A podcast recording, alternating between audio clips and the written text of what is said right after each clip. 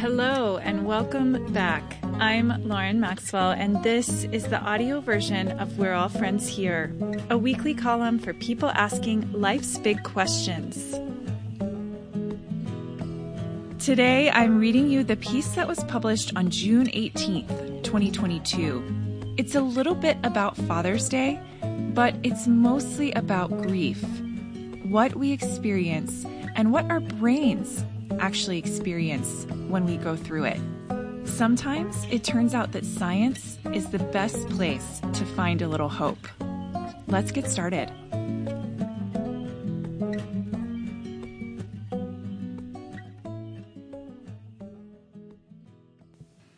This past Monday, Father's Day, suddenly popped into my mind.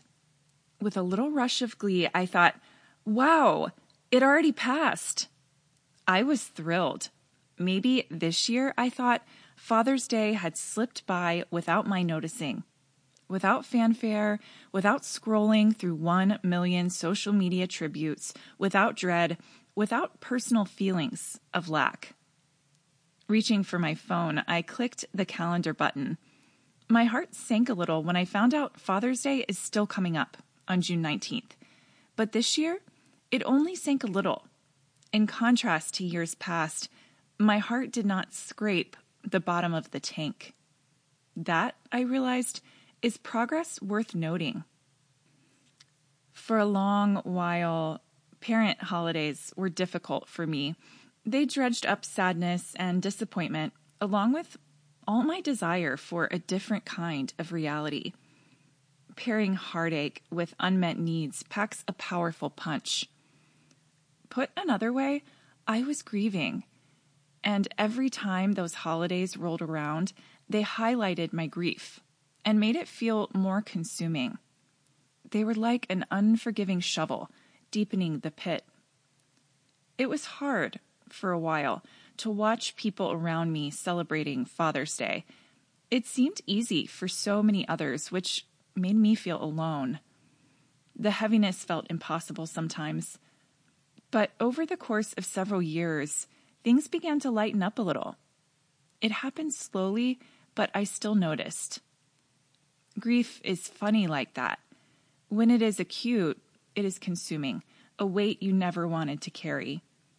In those moments, it is hard to believe there might be another side of that grief, much less one you could ever be capable of reaching.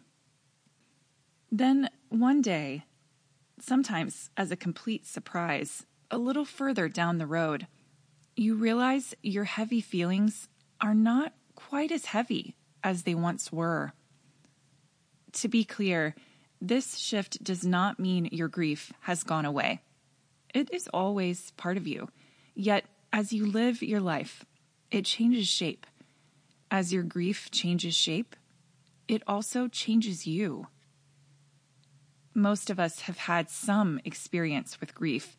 We are all touched by natural losses like the death of an aging grandparent who enjoyed a long, happy life. But in my experience, the place where grief gets really interesting and hard to manage is in the throes of unnatural loss, which is something deeply unwanted and harder to accept. Unnatural loss can represent anything from the unexpected early death of a loved one to parent relationships that were severed, unavailable, or fundamentally unable to meet your needs from a young age.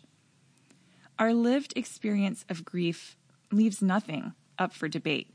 It is painful and unpredictable. It moves in waves and knocks us off our feet. Scientists who examine grief validate that experience, describing proven physiological and emotional responses to grief in great detail. They have evidence that, along with depression, stress, and other psychological repercussions, grief can cause chronic inflammation, which is dangerous and can even lead to diseases like diabetes and cancer. Grief can also negatively impact our cardiovascular and immune systems, one study showed that people's heart rates are faster for a period after loss, which increases their risk of disease until it slows back down. Another showed there might be an association between grief and higher risks of cardiovascular blood clotting. In other words, a broken heart can become something very literal. Whether your experience with grief stems from natural loss, like a gently aging parent, or something unnatural, like hardship in childhood, which can take longer to process, the desire to move through grief and find homeostasis again is universal. Scientists say the process of moving through grief and finding that equilibrium shows up clearly in the brain. When a person is in acute grief, for example, they still associate reminders of the lost party with the brain's reward system, which is the part of the brain that lights up with dopamine when we see our beloved dog or taste something sweet. Pain comes from the recognition that the reward the brain wants is no longer available. As we process grief, the brain eventually learns to recognize the lost party as something loved but no longer there. It stops expecting an active mental reward or that rush of pleasure, which reduces our pain. So, when I realized that Father's Day, though still not my favorite, still not something I track, and still something with landmines to avoid, no longer feels as painful as it once did, it must have meant my sweet, silly brain, always full of hope and affection, always wanting to love and be loved in return, had finally learned not to hear the word father and expect that ding, ding, ding of reward in return. Putting it in those terms admittedly feels a little harsh. It is making something black and white that I wish could switch to color. But at the same time, understanding the physiological process my body went through to carry me from point A, heartbreak, to point B, managing something hard fairly well is powerful. It renews my faith and helps me recognize my own strength, which, when you're looking at yourself in the mirror, can be almost impossible to see. A couple of years ago, long familiar with wading through loss, I remember telling my therapist that I was surprised. A difficult topic had come up, and it seemed I could finally talk about it without crying. I do not know why, I told her, the situation has not changed at all. She smiled empathetically. Time, she said. Time helps with healing. The pain is still there, but it is no longer acute. In other words, my brain had done its job, and my grief had changed shape. My hope for every reader living with grief in one of its many forms is not that it will end. We know that is impossible. My hope is not even that it will change shape. That may take time. My hope is simply that you remember that every cell, every neurotransmitter, every part of your own resilient body is conspiring to support you.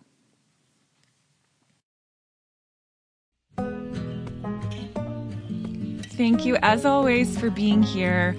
I hope that if you're carrying some form of grief in this season of your life, that you find a little lightness, a little hope, a little humor, and a little extra support this week. Wishing you a really good one. I'll see you next time. Take care out there. If you enjoy these audio essays, please help us grow by sending one to a friend and asking them to subscribe. You can also give us a five star rating in your podcast app. Every single show of support means the world. You can find more at laurenmaxwell.substack.com. Inc.com.